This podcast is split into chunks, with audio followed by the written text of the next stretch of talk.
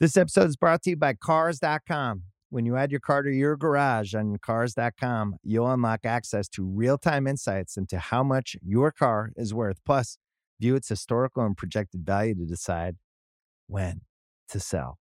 So when the time is right, you can secure an instant offer from a local dealership or sell it yourself on Cars dot com.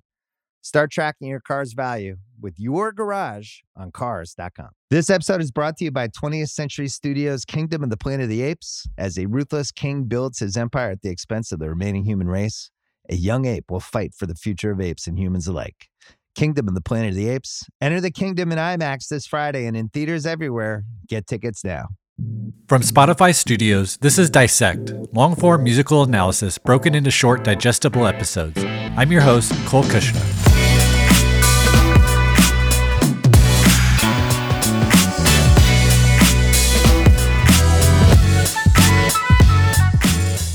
Today, we continue our serialized analysis of Blonde by Frank Ocean. On our last episode, we discussed the album's opening track, Nikes. There we heard a highly impressionistic expression of Frank's drug-induced experiences, loosely centered around an ambivalent love interest. We also heard experimentation in the song's production, from the pitched-up chipmunk-style vocals of the song's first half to the intimate arpeggiated guitar pluckings that ground the second half. These production techniques, specifically the pitched-up vocals and the use of guitar, continue as Blonde progresses to its second track, the subject of today's episode, Ivy. I thought that I was dreaming when you said you loved me. The start of nothing, I had no chance to prepare, I couldn't see you coming. The start of nothing, ooh, I could hate you now. It's quite alright to hate me now. When we both know that Ivy was written by Frank Ocean and Malay.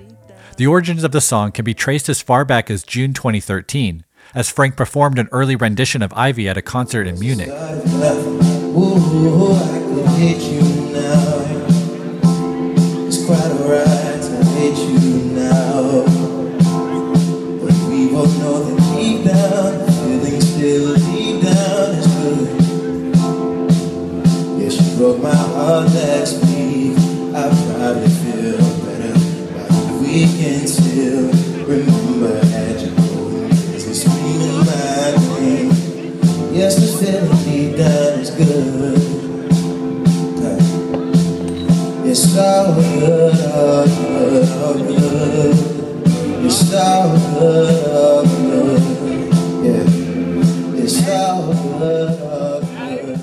Of course, aside from Frank's vocals, this early version sounds nothing like what exists on Blonde. The album version of the song was produced by Ocean, Amos Keith, Jamie X X, and Rostam Batmanglij. Batmanglij is best known for his work in the band Vampire Weekend, and he's credited with Ivy's multi-part guitar arrangement.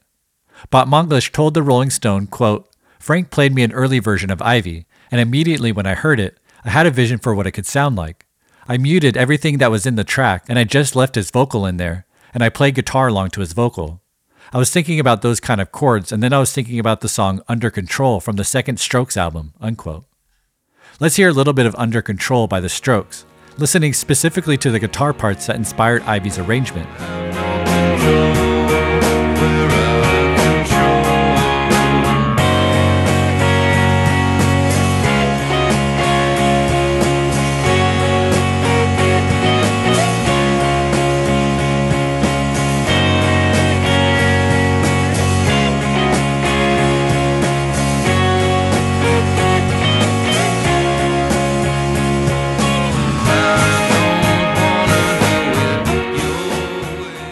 There are three main guitar parts that comprise Ivy.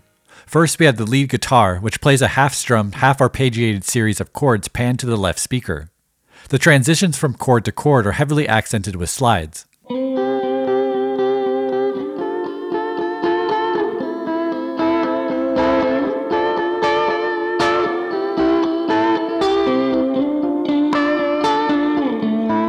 Next, there's a muted bass guitar that's panned right, plucking away eighth notes that ground the meandering lead guitar.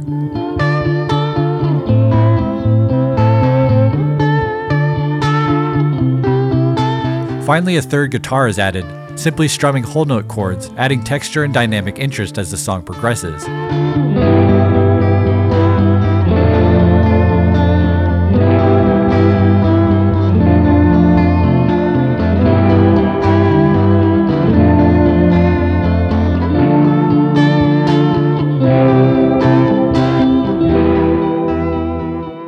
Like on the album's previous song, Nikes, Frank chooses to manipulate his voice on Ivy.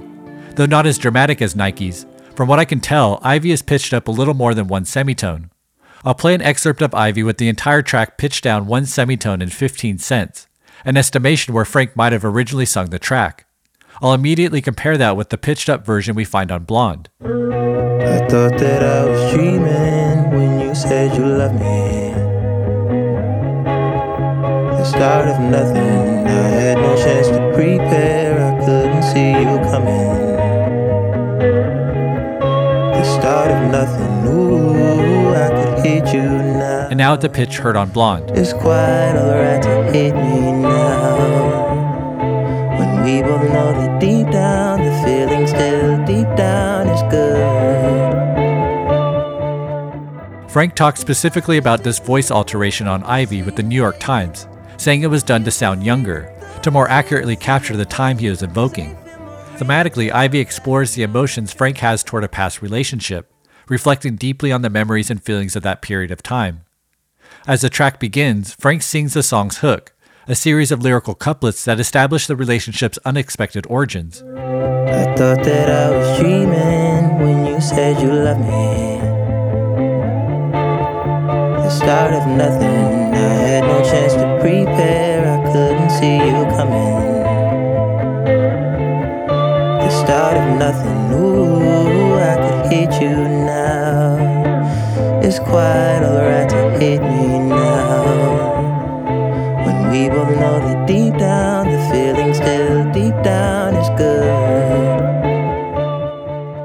Frank sings the now iconic opening line, I thought that I was dreaming when you said you loved me. It succinctly describes the surreal experience of someone telling you they love you for the first time, an experience that can be either overwhelmingly euphoric or incredibly uncomfortable, depending on how mutual the feeling is.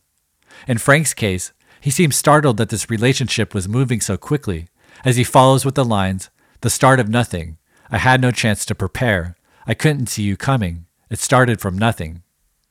Oftentimes, relationships begin with the intent of romance. You meet someone you're attracted to, and you pursue the possibility of a romantic relationship from the very beginning. Other times, romance grows from an existing friendship that over time evolves into something more. In both scenarios, a relationship grows mysteriously. It's a complex, unpredictable amalgamation of timing, history, environment, circumstance, personality, priorities, and chemistry. It's hard to know when and where love grows, and so it often feels like it comes out of nowhere. Love can also grow in one person and not in another, making for a strange, complicated situation to navigate. It seemed that in Frank's case here on Ivy, the relationship he speaks of didn't end very well, as he continues the hook, quote, I could hate you now, it's quite alright to hate me now. It's an extremely relatable line for anyone who's been in a relationship that ended badly. Hate is reserved most intensely for those we love. Emotionally, there's just so much more at stake. The intensity of our love becomes expressed in hate, until sometimes hate is all we can see. It seems Frank is at peace with this feeling because he recognizes that, quote, we both know that deep down, the feeling still deep down is good. Ivy continues with the song's first verse. In traditional song structure, verses are dynamically softer than the chorus or hook, but on Ivy, the verses increase in intensity as Frank explores a higher vocal register, while that third guitar is added, increasing the overall dynamics. Deep down is good.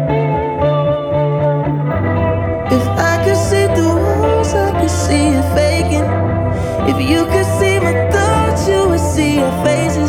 Safe in my rental, like an army truck. Back then, we didn't give a fuck. Back then, I ain't a kid no more. We'll never be those kids again. We tried to six, had the X six back then. Back then. Frank begins the verse, if I could see through walls, I could see you're faking. This line seems to expand upon the latter half of the song's hook, in which Frank explains that while there's hate on the surface, The feeling beneath that hate is love. Though this person is putting up walls of hatred, it's merely a charade to mask the pain of a failed relationship, and deep down the two still care for each other. Frank continues the verse, "If you could see my thoughts, you would see our faces. Safe in my rental like an armored truck back then. We didn't give a fuck back then." Just like the previous song, Nikes, Frank's letting his mind meander through the memories of their time together, expressing the invincibility and freedom of young adulthood by comparing his rental car to an armored truck. We can just imagine the two driving with the windows rolled down, laughing, listening to music, and feeling a summer night's breeze. Frank then juxtaposes this carefree sentiment with, for me, one of the most powerful lines in the entire album. He sings, "I ain't a kid no more. We'll never be those kids again." There's so much psychology and tragedy built into these seemingly simple lines. It implies the innocence and fleeting freedom of childhood and the altogether deathward march of our lives. We never get younger, only older. Life doesn't get simpler, and only grows more complex and difficult. We'll never be kids again. And the inherent tragedy of life is that by the time we're old enough to recognize the golden innocence of youth, it's too late. It's gone. And all that remains are residual memories and a patchwork of images in our mind's eye. Frank concludes the verse by getting hyper-specific in his memories. He says, "We drive to Sid's, had the X six back then." It's here we can start to place an approximate time period in Frank's relationship. Sid was a member of Odd Future, and it was at her house where the crew often hung. Frank joined Odd Future in two thousand nine. He also references an X six, a B M W model that debuted in two thousand eight. So based on these two references, we might speculate Frank is referencing a relationship somewhere between two thousand nine and two thousand eleven. After a repetition of the song's hook, Ivy continues with its second verse, a verse we'll thoroughly dive into right after the break. This episode is brought to you by Jiffy Lube. Cars can be a big investment, so it's important to take care of them. I once got a car that I started out with twenty-five thousand miles on. I got it to over two hundred thousand miles because I took care of it. You know how you take care of a car? You take care of the maintenance, the oil, the brakes, all that stuff. And if you don't, you can have a car just completely fall apart. When your car needs maintenance, head to Jiffy Lube. They provide automotive excellence at speed. Get your oil changed, brakes checked, tons of other multi-care services. It's all done by expertly trained technicians who actually care about taking care of you and your car. Jiffy Lube, car more. To find coupons and start an instant online estimate, visit jiffy lube dot com. This episode is brought to you by Atlassian. Atlassian software like Jira, Confluence, and Trello help power global collaboration for all teams so they can accomplish everything that's impossible alone. Because individually we're great, but together we're so much better. Learn how to unleash the potential of your team at Atlassian dot com. A T L A S S I A N dot com. Atlassian. Tap the banner or visit this episode's page to learn more. Welcome back to Dissect. Before the break, we examined Ivy's first verse, which described a former failed relationship. In the song's second verse, Frank continues to provide flashes of memory and insight into this relationship. In the halls of your hotel, arm around my shoulder so I can tell how much I meant to you, meant to sincere back then. We had time to kill back then. You ain't a kid no more. We'll never be those kids again. It's not the same. I reasons good. Don't you remember? Frank begins the verse, "In the halls of your hotel, arm around my shoulder so I could tell how much I meant to you, meant it sincere back then." It's another fragmented, vague yet vivid memory that Frank surfaces while thinking about this relationship and particular time in his life. It's often these small moments of time, place, and feeling that remain years after a relationship has passed. And when thinking deeply, these sudden flashes of memory will somehow manifest seemingly out of nowhere. However strong, however powerful a relationship once was, the passing of time unrelentingly washes the majority of that relationship away, and you realize these flashes of memory are all that remain. Just like verse one, Frank repeats the phrase "back then," singing, "We had time to kill back then," after which he repeats the mid-verse refrain, "You ain't a kid no more, We'll never be those kids again. Frank then follows with one of the more puzzling lines on the song. It's not the same. Ivory's illegal. Don't you remember? It's not clear, at least to me, what exactly Ivory's illegal refers to here, though I have a few speculative thoughts. Ivory is a hard white substance that comes from the teeth of animals, or commonly from elephant tusks. It's a desirable material from which art, carvings, piano keys, and other products are created. It's also become an increasingly rare substance and has been made illegal in many places due to the decline of elephant populations caused by the ivory trade. So it seems this would be the concept behind the line, ivory's illegal, though we suspect its meaning to be metaphoric. Some possibilities include a pure love that was illegal, perhaps due to the circumstances of their friendship or gender. There's also the saying, ebony and ivory, to refer to a mixed couple relationship, which might be the case here. Ivy is also slang for cocaine, and given all the drug references in the previous song Nikes, there's the possibility Frank could be referring to this as well. After this mysterious phrase, Ivy continues with a brief bridge. Broke your heart last week, you'll probably feel better by the weekend. Still remember, had you going crazy, screaming my name. The feeling deep down is good. Frank sings, I broke your heart last week, you'll probably feel better by the weekend. Frank admits he was the one to call off this relationship, which likely led to the anger spoke about in the song's hook. Regardless, Frank feels in a few weeks this person will get over it, perhaps implying this particular relationship was short-lived, or general commentary on how fickle relationships and emotions can be at this age. Next comes the line, still remember had you going crazy, screaming my name, the feeling deep down is good. This is likely a memory of the two having sex, another positive memory Frank reflects on as he works his way through the catalog of time they share together. After a repetition of the song's hook, Ivy continues with an outro that begins softly before crescendoing into the song's conclusion.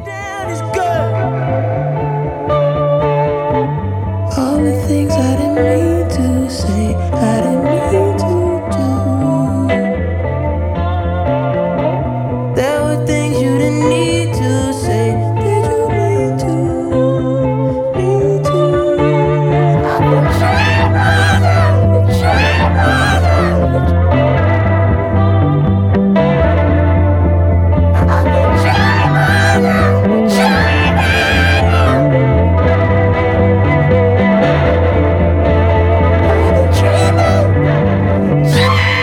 Frank begins singing, all the things I didn't mean to say, I didn't mean to do. There are things you didn't need to say. Did you mean to? Me too. Frank cites with incredible accuracy the messy aftermath of a breakup, the resentful, spite-fueled, compulsive things we say and do out of hurt. But with the luxury of time and reflection, Frank is able to retroactively recognize it as unnecessary and ultimately harmless. Just as the song's chorus suggests, he's going to remember the good feelings and let the messy stuff fall by the wayside. Years later, there seems to be no utility in resentment and grudges.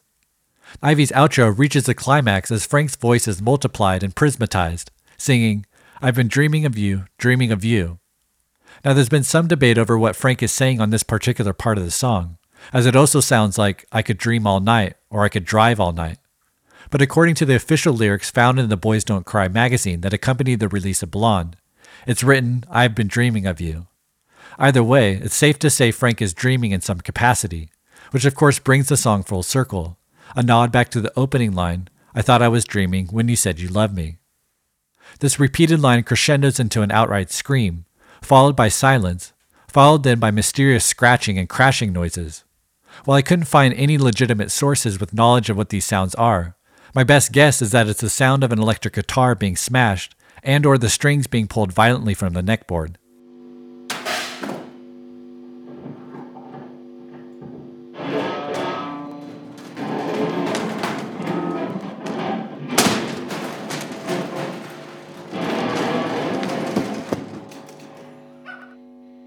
Conclusions. In his only interview for the release of Blonde, Frank talks specifically about the song Ivy with the New York Times. Quote, sometimes I want to talk on a song and be angry, because I am angry. Then there's always a part of me that remembers that this record lives past my being angry. And so do I really want to be angry about that? Is that feeling going to have longevity? Unquote. It's hard to overstate the revelation and potential utility in the concept outlined here. In that quote, and on the song Ivy, Frank acknowledges anger. He recognizes it in himself regarding this particular relationship. Specifically, he says, "I could hate you now. It's quite alright to hate me now." But rather than let that anger breed resentment and hostility, rather than hastily acting on the impulse of those feelings, Frank chooses instead to reflect. And through reflection, he recognizes that anger is often surface level, a transient defense to hurt, misunderstanding, or the myriad other emotional and circumstantial possibilities that cause us to act impulsively. What he chooses to do instead is memorialize what brought the two together in the first place, love. Because successful relationships are often so much more than two people having feelings for one another. Timing, circumstance, and environment play a crucial role in the success of a lasting relationship. Love, on the other hand, transcends those things. It exists without our permission, and often we're left attempting to cultivate that love into something sustainable, like a relationship, which we all know can be extremely difficult. On Ivy, Frank acknowledges that while the circumstances and timing didn't align to create a sustainable relationship, the quote, "feeling still deep down is good." The love between them exists purely, and in the end, Frank chooses to honor that love on Ivy, not anger, not resentment.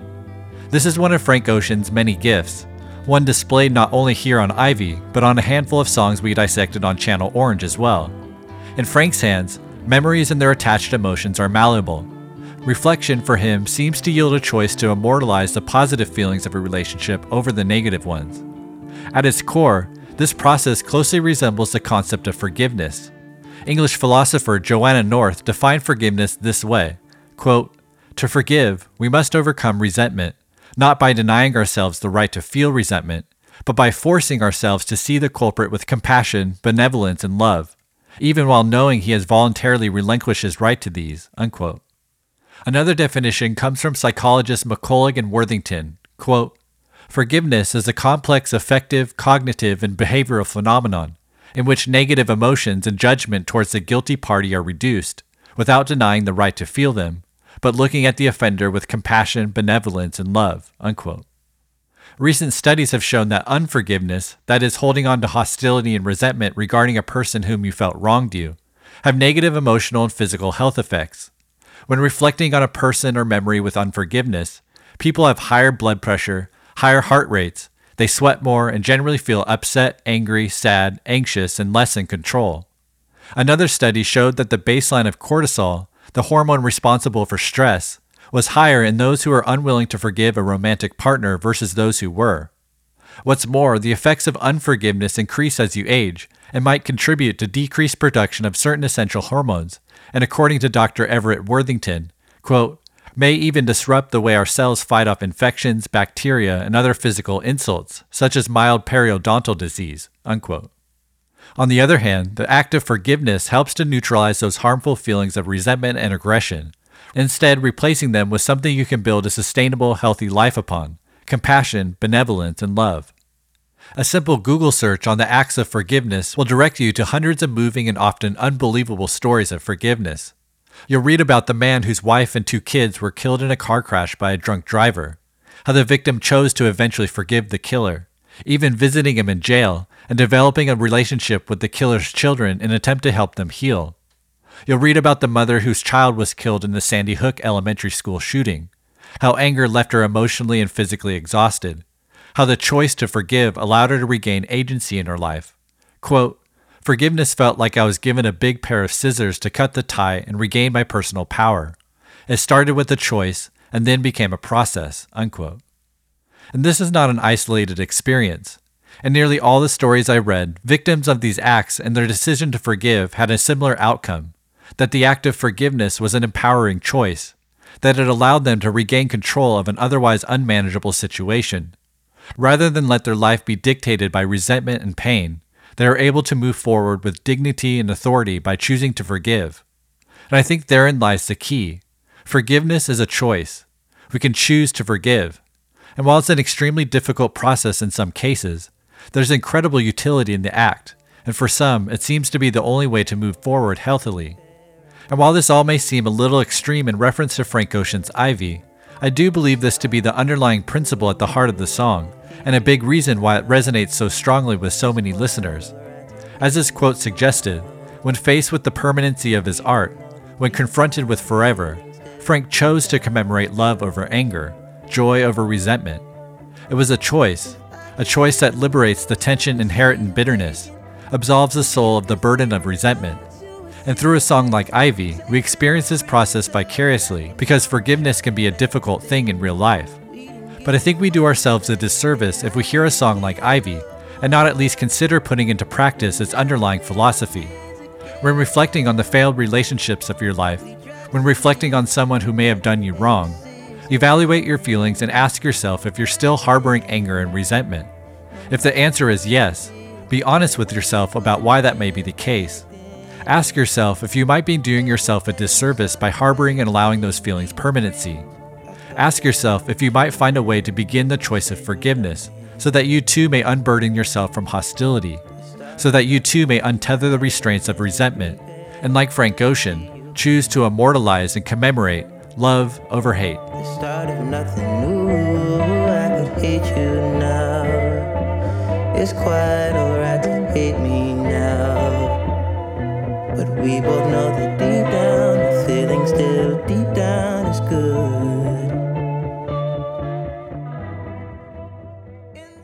Blonde continues the subjective optimism found on Ivy with the album's next song, Pink and White, a track we'll thoroughly discuss next time on Dissect.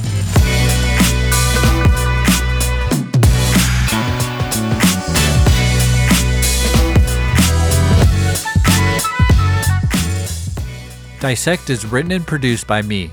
Additional project support by Spotify's Michelle Santucci. Original theme music by Bureaucratic. Song recreations by Andrew Atwood. Remember, when you listen to Dissect on Spotify, you'll get new episodes a week before all other platforms, as well as access to exclusive bonus episodes only available on Spotify. Follow at Dissect Podcast on Twitter and Instagram, and join our mailing list at dissect podcast dot com. Okay, thanks everyone. I'll talk to you next week.